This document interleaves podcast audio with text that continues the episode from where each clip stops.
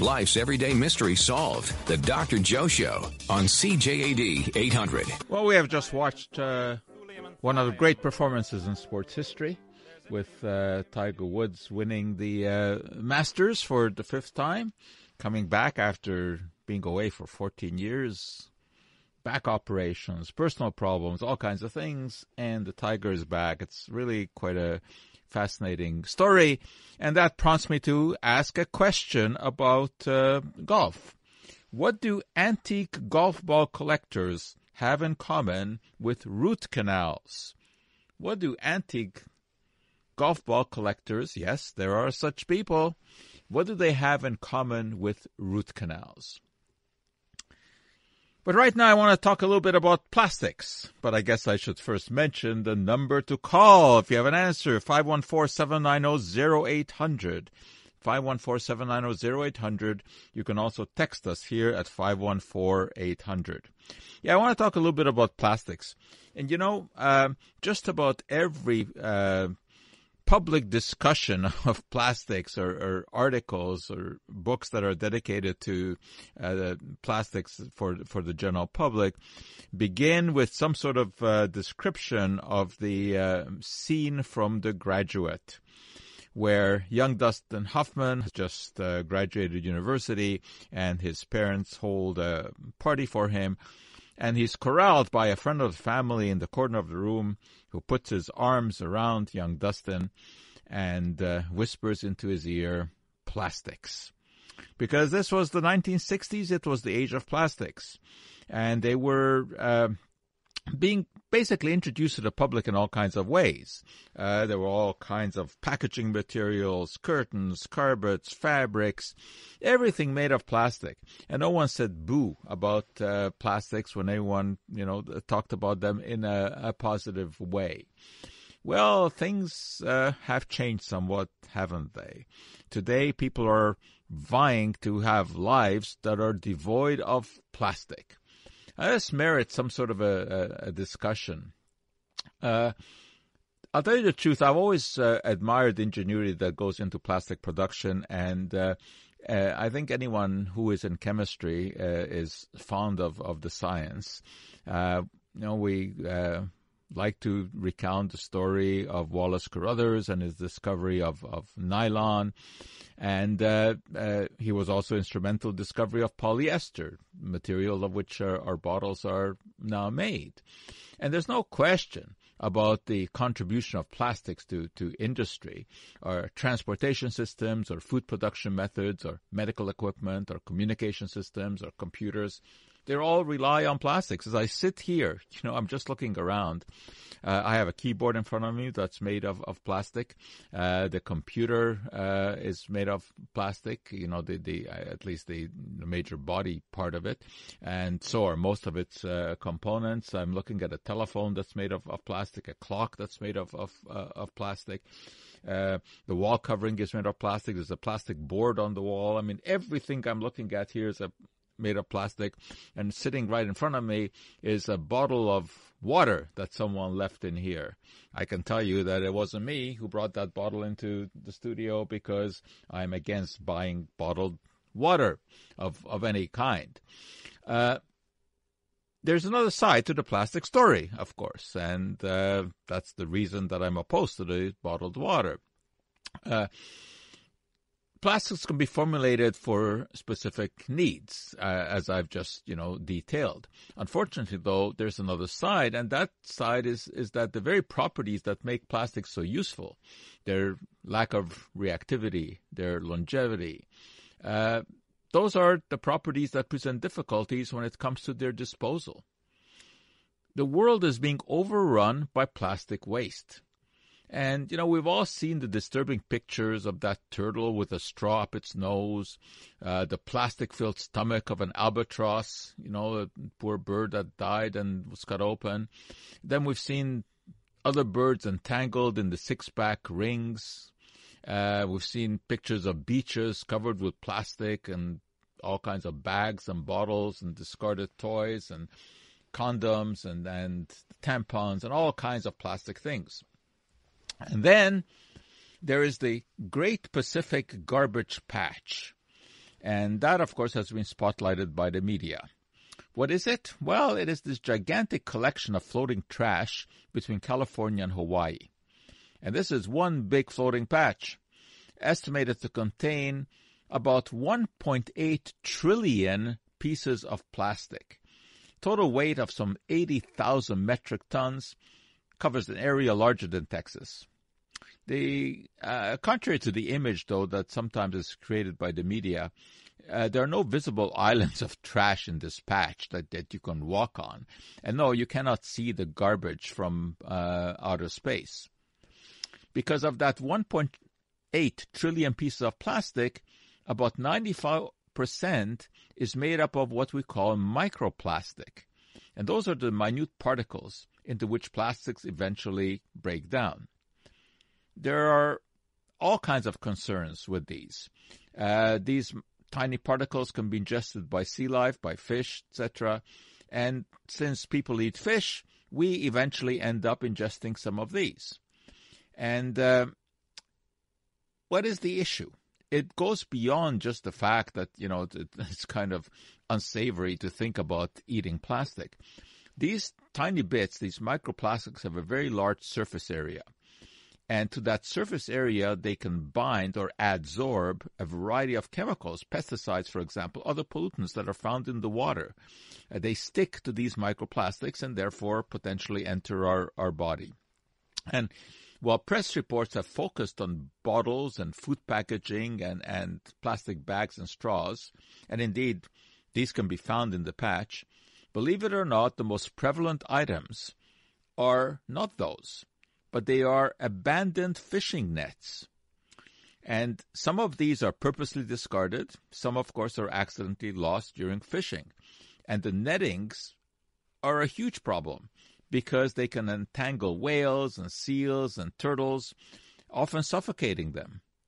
And most of the plastic that uh, ends up in the ocean comes from uh, from Asia, from China, Indonesia, Philippines, Thailand, Vietnam. Why?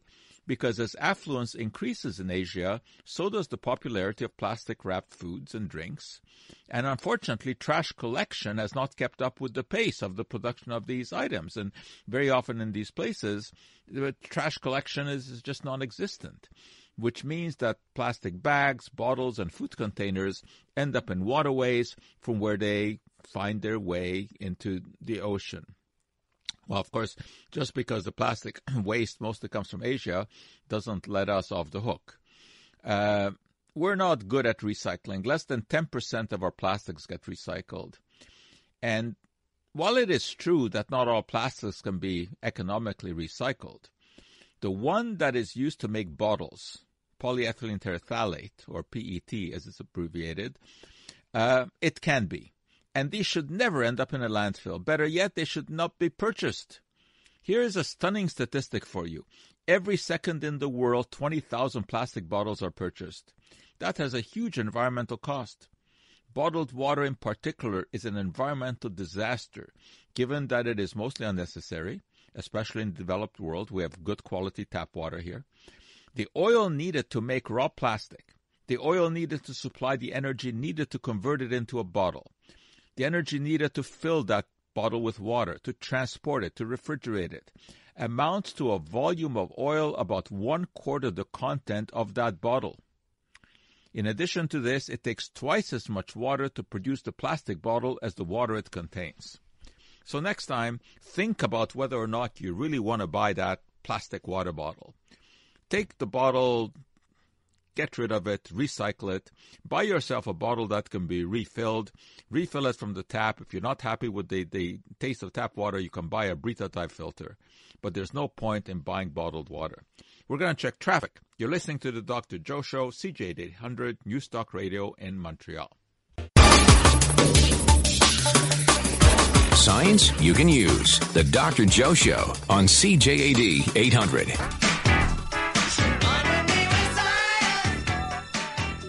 Okay, I asked a question about uh, why anti golf ball collectors may have an interest in root canals. And um, let's go to Mary Claire. Is that Mary Claire?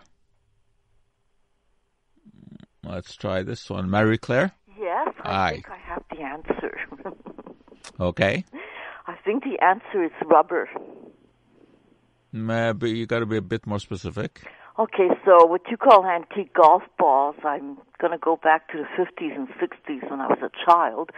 I remember finding out that golf balls were made up of a lot of twisted, like a spring rubber kind of elastics. I never saw one cut open, but my cousins had told me that. And then later in my early 20s, I had to have a couple of root canals. And I think in those days now, I don't know if those rub, they used rubber tips to keep your tooth in place after they removed the nerve. I know it was rubber tips. Yeah, no, well, you're you're kind of skirting around it, but but uh, I'm looking for a bit uh, more detail. But you're you're close, so keep listening. Maybe someone will get the details. Thanks. Okay, let's go to uh, Jerry. Yes, hi. Hi. Uh, well, uh, the common uh, element is gutta percha, which is used in golf balls and what we dentists still use to uh, seal root canals. Exactly, exactly. I should I should have said that dentists are not allowed to answer that question. Oh, sorry about that, uh, John. Okay, what uh, what do you say about uh, you know these new techniques of, of, of filling cavities without having to drill the the um sort of a chemical filling of cavities? Yeah, it's interesting. We we had a conference on that just on Friday, actually, from a, a professor at University of uh, Montreal. Uh, you know, some of them will dissolve some of the enamel in the beginning, and then use uh, the main uh, component is something called glass ionomer. Yeah, which is a very old material, but has been really worked on a lot and uh, works very well. Its big advantage is that it will uh, release a bit of fluoride, but it will also charge and discharge fluoride as it's being used with fluoride toothpaste. so, it, it's uh, I mean it's tested technology, right? Yeah. Oh, absolutely. Yeah. And now there's uh, even something. So the drilling without is even they're using silver diamine fluoride. Is maybe also what you're talking about. Yeah. So in the children where you don't have to do any anesthesia or anything, you would use this. Its main disadvantage is that it stains incredibly. It becomes very black. And I was just reading an article about it last week, uh, stating that they have a. Um, it's an Australian company, so they use an iodine flush on it afterwards, and you rinse, and apparently the stain is minimal. Really? Yeah. Well, I guess staining staining is not very good. Well, no, you know, on the back teeth, not a big deal. Yeah. But, uh, you know, of course, what the silver nitrate, it's it's the you know, it'll be black as Yes. on the back teeth, not a problem. But it has to be applied several times, uh, probably two to three times in the year, uh, to be able to stop the decay process. But looks promising. Good. What do you find about patients coming in and asking for white fillings instead of amalgam? Well, again, uh, the teacher was first question she said uh, was, "Does anybody still do amalgam?" And I would say that uh, 99% of dentists there were there said yes. Uh, it is indicated uh, in many situations where you can't keep an absolutely dry field. Yeah. Uh, it resists for 45 years. Uh, I've got some in my own mouth at 45 years.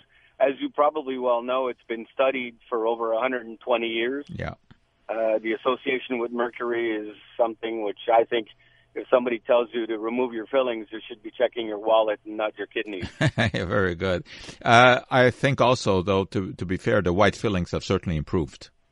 well, absolutely. But the problem is, is people will come in and tell you that they want a biologic filling. And you and I both know that there's nothing biological about methyl methacrylate and bis GMA and Yes, and and You know. uh, the fact is that you know sometimes the devil you know is better than the devil you don't know, That's and right. uh, Every- some of these the, in the white everything in an fillings. actually comes from the earth. doesn't it? Yeah.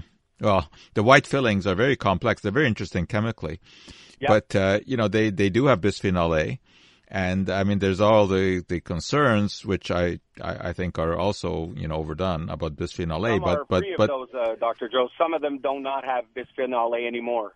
Yeah, I mean, I know there's all kinds of white fillings, and yeah, Yeah. I mean, dentistry is is you know uh, an absolutely fascinating area of chemistry. Absolutely. That's why I'm a big fan of yours. Okay, well, thanks a lot. That was fun, and and uh, I'm gonna give a bit more information about gutta percha. Excellent. Okay. Thanks. Have a All good right. afternoon. All right. So yeah, the gutta percha is a rubber-like material from the sap of the sapodilla trees of East Asia, and it was used to make golf balls, and today it is used to fill root canals, teeth after the diseased pulp has been removed. It is a harder material than rubber, and it's more resistant to to water. I, to like rubber, rubber is not that resistant to water, but gutta percha is. The difference in properties uh, is very interesting. You know what it comes down to? It comes down to molecular structure. Uh, both rubber and gutta percha are composed of, of polymers, giant molecules, and they're built of repeating uh, small units isoprene units. Those are the monomers. But the isoprene monomers are joined together in a slightly different way, and that causes the difference in properties between rubber and, and gutta percha. Uh, for those of you who are chemically astute, the double bonds have the cis configuration in rubber and trans in uh, gutta percha. Now, the golf balls. Uh, yeah, there are people who collect them and they love to get their hands on any made roughly between 1850 and 1900. That's when gutta percha balls replaced leather balls that were stuffed with feathers. The earliest gutties, as they were called, were handmade from pieces of gutta percha which were softened by heating in water. Eventually, a skilled gutty maker was able to produce six dozen or more balls a day, 25 times what a feather ball maker could turn out. This meant that the price of golf balls dropped and consequently lower income golfers could afford to play the game. But today, low income earners can't afford to collect gutta percha golf balls. Although some can be found for a few hundred dollars, hand-hammered balls produced between 1855 and 1875 have been auctioned off for as much as $28,000. For that, you could even get a root canal. And when you get one, you'll know the smell. That's isoprene being released when gutta percha is heated. And uh, it may smell familiar. Human sweat, believe it or not, also contains isoprene from the breakdown of vitamin A. So I suppose I could have asked what the relationship between root canals and sweat, but uh, then that would not have uh, allowed me to talk about uh, Tiger's uh, phenomenal achievement today at the age of what is he 43, coming back to uh, to win the Masters.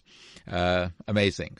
And uh, now you know a bit more about golf balls, gutta percha, and their relationship to root canals. I'm Joe Schwartz. I direct McGill University's Office for Science and Society. I sit with you here Sunday afternoons chatting about all kinds of interesting things.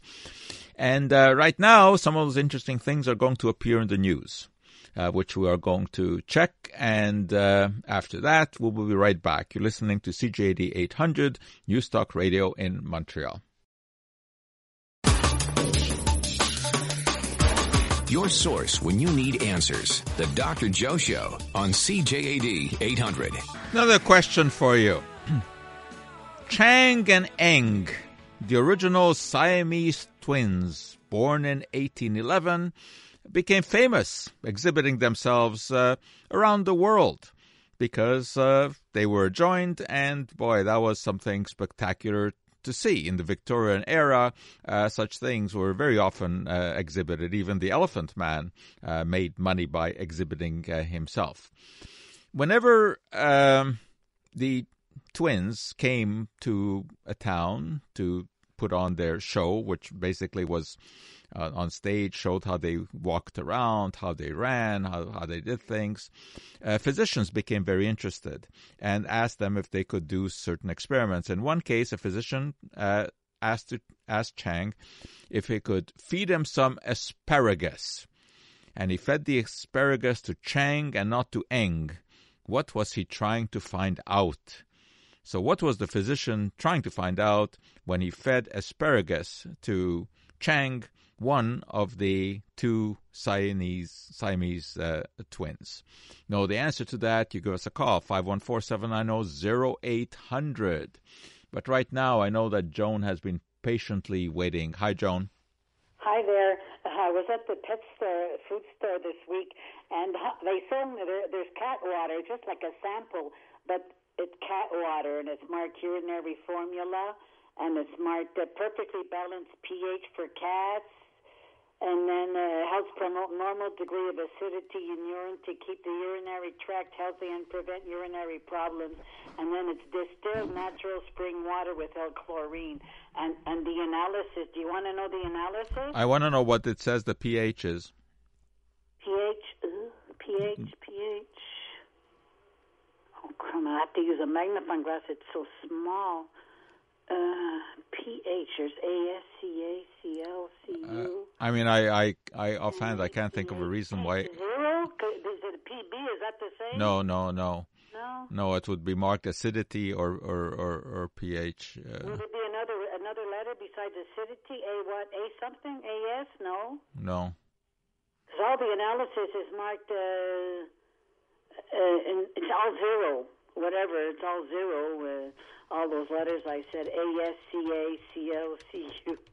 Oh, uh, H O O K M G N O two. I, I can't think of any reason why why you would need any kind of special water for I for I, I cats. said, you're Uh, gonna sell this? I, I think it's uh, a it's a brand new, and my goodness, I marketing gimmick. haven't had to pay I mean, I there there may be conditions in cats that that uh, uh, affect their urine and and may require some sort of a medical treatment by a vet. But I can't think of any reason why you would want to give special water routinely to cats. Well, that's exactly what I was thinking too. I says, "What is this?" I'm anxious to talk to Doctor Joe, see what he thinks. Okay, well, I'm sure that we have some vets listening to this, and maybe we're missing something here. I doubt it, but uh, if any vet uh, can give us some insight into this, we'd be happy to hear about it. Thanks very much. Okay. Also, um, uh, I think uh, Milad has a question. Hi. Yes. Yes, Dr. sir. Joe, uh, lycopene is known to be a powerful antioxidant. It is. This Air- is true. Airline pilots are uh, recommended to to increase their intake of it to counter the effect of uh, radiation. Any truth to this? In theory, yes, uh, because uh, radiation can produce uh, free radicals. In fact, that's the way it works, right? With radiation, you want to destroy some tissue, and you do that by by exposing the tissue to free radicals that form in response to radiation. So, while in theory it may be true that lycopene can counter that, it's not something you would want to do in that particular case because you're looking for free radicals that are produced by radiation. But but otherwise, uh, I, I think consumption of lycopene is a good thing to do. Uh, because it is just a you know general antioxidant. There, there are all kinds of stories about it uh, being helpful in prostate disease, but you know none, none of that is really all that well documented. But in theory, it should be, but not not when you're undergoing treatment. Okay. Okay. Thank. Yeah. Thank you. All right, thanks very much. Okay, let's go to uh, uh, Jacob and see if Jacob has an answer to my question. Hey, Jacob. Yes, hello, uh, Professor. Uh, so uh, I think the answer is those uh, those rather fragrant ketones. When you when you eat asparagus, your urine has a, a rather pungent odor, which is not the case. I mean, for some people, I guess maybe that's what he was looking for. Well, I, but why Siamese twins? I mean, that's the Well, because you he wanted to check maybe it, it would appear in one twin and not the other. Very good. That's exactly what he was trying to do. He wanted to see if they had, a, you know, some sort of shared system. Right. And uh, it turned out that when they when he gave the asparagus to Chang, only Chang peed asparagus uh, scent. So they had The other one didn't. But uh, it's a it's a very interesting situation because um, uh, this is genetically determined, and some people have the gene whereby they can smell it, and some have the gene by which they can produce it. Uh, so it's it's very interesting that in the case of, of, of these twins, only one of them was able to uh, to produce it. Of course, it, it means that uh, you know they weren't sharing a circulatory system. Can I can I ask you a, a simple question here? Was that? Well, you said one can smell it, the other can produce it. So obviously, if uh, you smell it in your urine, you're obviously producing it, right? Yes. Okay, so I mean the two go together. No, like- no. Some people produce it but don't smell it. Oh, they don't smell it, right? Right, right. Does that does that indicate any kind of physiological problem? No, no. It's just an interesting tidbit. Okay, Professor. Okay, Take care. thanks. Uh, what a what an interesting story is Chang and Eng. Uh, you know, uh, they were born in 1811, uh, and uh, eventually ended up in, in the U.S. They took on a surname called Bunker. They became farmers. But what is really fascinating about the story is that they got married. They got uh, married to, to sisters, and uh, they fathered children. How many? One of them fathered 10, the other one fathered 11 children.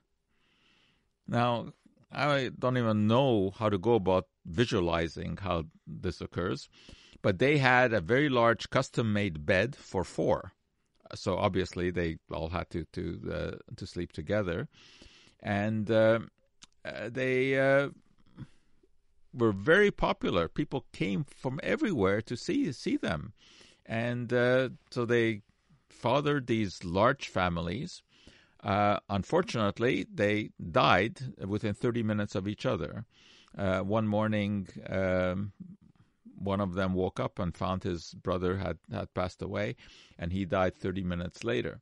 Uh, I'm not exactly sure what the, the cause of death was, and, and you know what what uh, what they really shared in, in terms of of their systems. Uh, but uh, the term Siamese twins goes back to Chang and Eng because originally they were born in, in Thailand. But it was a, a British entrepreneur who brought them to, to England where they were exhibited although you know that that kind of doesn't sound quite right that they were exhibited because it you know it sort of suggests that they were being taken advantage of they weren't being taken advantage of they they made quite a lot of money uh, by uh, you know doing these stage performances of, of, you know just showing how you can in fact live while you're tied to, to another person. I don't think that there was ever a stage performance that showed how they went about creating the 10 children by one and the 11 children by the uh, by the other. Uh, today, of course, uh, in many cases, uh, Siamese uh, twins or conjoined twins, as they now should be called, uh, can be surgically separated. And there have been some fascinating stories, fascinating, you know, operations where even ones who were joined in the head were eventually separated because of the cleverness of of surgeons.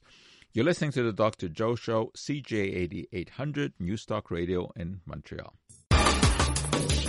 Life's everyday mystery solved. The Dr. Joe Show on CJAD 800. Let's hit the lines. Mark. Hey, Mark. How are you, uh, Dr. Joe? Okay, what's up? I, no, no, I just want to ask you a question, Dr. Joe. I'm a drummer, and uh, I notice all the drum heads are made of mylar. Yeah. Uh, how powerful is mylar? I know there's there's different uh, thicknesses. You know, right. you have uh, if Remo was a company in California that makes the drum heads. Uh, there's a lot of companies. There's Adagio and all that that make uh, drum heads. Remo have the Weather King, which is a one ply, the Emperor, which is a two ply. Uh, Adagio makes hydraulic heads, which is two plies with hydraulic oil in the middle to kill the resonance on your drums. But I just want to know mylar. Why? Well, first of all, my, mylar is actually DuPont's trade name for for a type of polyester. It's a polyester. Yeah, it's a polyester, and it's actually the same polyester of which water bottles are made. Imagine that. And uh, while I'm ag- I'm against water bottles, I'm certainly not against mylar. You you may have uh, seen it on other connections. Uh, if you remember the sort of the gold wrapping on the lunar lander. Yeah, yeah. Well, yeah, well, that's mylar. That's mylar. And the emergency blankets when marathon runners finish and they're wrapped in these blankets, that's uh-huh. that's mylar. That's mylar. So it's a very very strong polyester. It, it's um, uh, um, very very thin. You know, in the, those blankets are very very thin. Sure. And they hold in heat very well. Right. And you were asking about the strength. Well, mylar is very strong, and I have good memories of this because. Uh, uh, way back in in uh, 1980 Mm-hmm. with a, a, couple of colleagues we organized a science demonstration at uh, what was then called Man and His World which was sort of a, the the spin-off from expo 67 Okay. and uh, during expo 67 there was a pavilion there which was the bell uh, pavilion. You remember that? With you know you wouldn't remember it. But which which had the 360 degree movie in it. Oh yeah, yeah. Oh, no, I, I, I remember that. I, I was young, but I, I remember that. Yeah, that was very good. Mm-hmm. So anyway, after after um, Expo '67, when the city took uh, over this whole site, Mm-hmm. uh, Bell was no longer uh, interested, and UNESCO took over that pavilion. Now, UNESCO is the scientific arm of the United Nations. Okay. And uh, they wanted some kind of scientific display, so they asked me and a couple of colleagues to, to do that. And we did. There, there was a, a, a large room in there where Bell had his display, and people came out of the 360 degree movie uh, were funneled into there. Okay. But that room was now empty. Okay. Uh, but the movie was still there. So we had a captive audience, you know, who would come out of the movie into this room where we organized these uh, interesting demonstrations of, you know, usual puffs and bangs, color changes, etc. But one of the demonstrations was on polymers. And we were demonstrating mylar because it is indeed such an interesting polymer, and and uh, so we demonstrated its strength, and we did that by giving uh, a volunteer from the audience a baseball, and uh, two of us would hold this very very thin mylar sheet, uh, you know, perpendicular to to the ground, and ask the volunteer to throw that baseball at that mylar sheet with all their might. Uh, and they did, and no one ever was able to to penetrate it or to uh, to break it. Amazing. Uh, and you know, which is really quite amazing because when you look at uh, the mylar sheet sideways, it is incredibly thin. It's thinner than a, a piece of paper. For sure. For yeah, sure. but it yeah, it was very very strong, and um, it was always a, a bit hair raising, you know, when we were holding this because you were hoping that.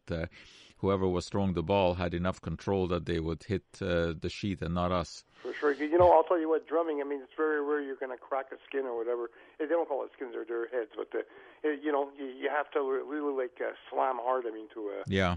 and like, in other words, a stick would have to hit it the wrong way, like, you know, like, a, one great drummer was Buddy Rich. He he he he had uh, he had Remo, Weather Kings.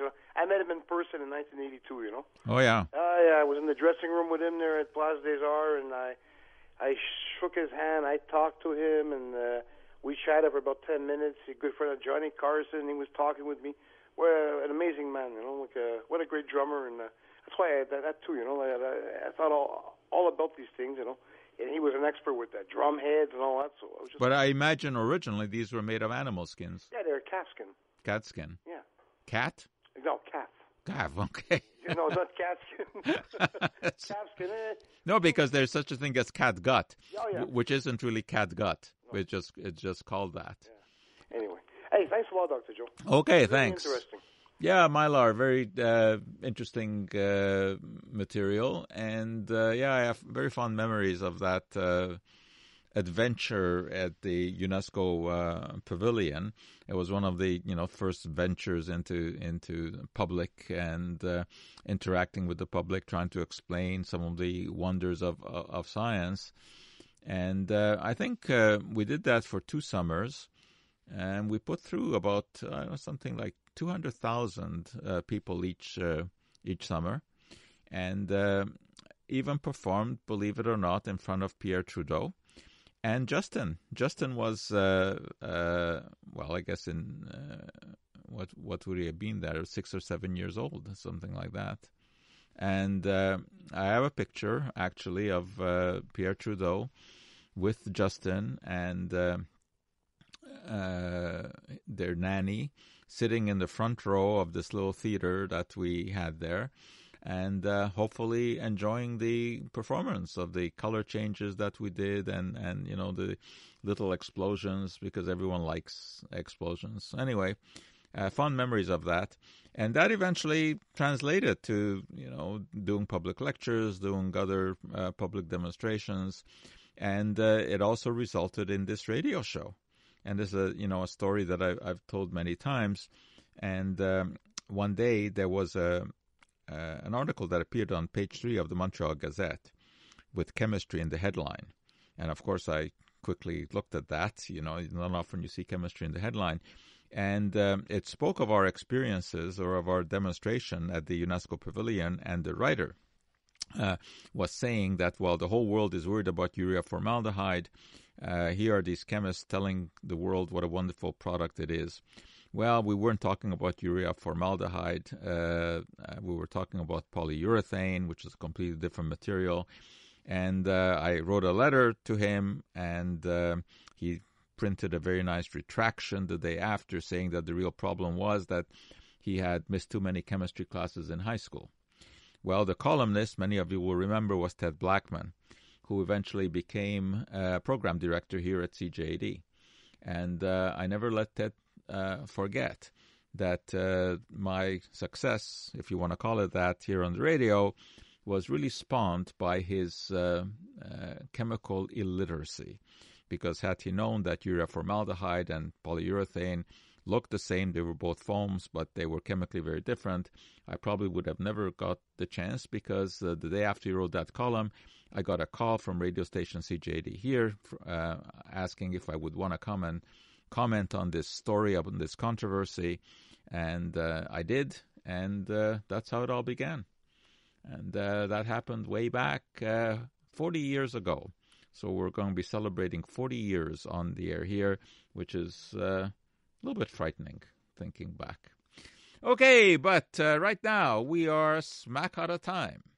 You've been listening to the Dr. Joe Show. Make sure that you check out our website, which is www.mcgill.ca, where you will also find an invitation to join us for our Big Bang 20th anniversary party for the Office for Science and Society in May.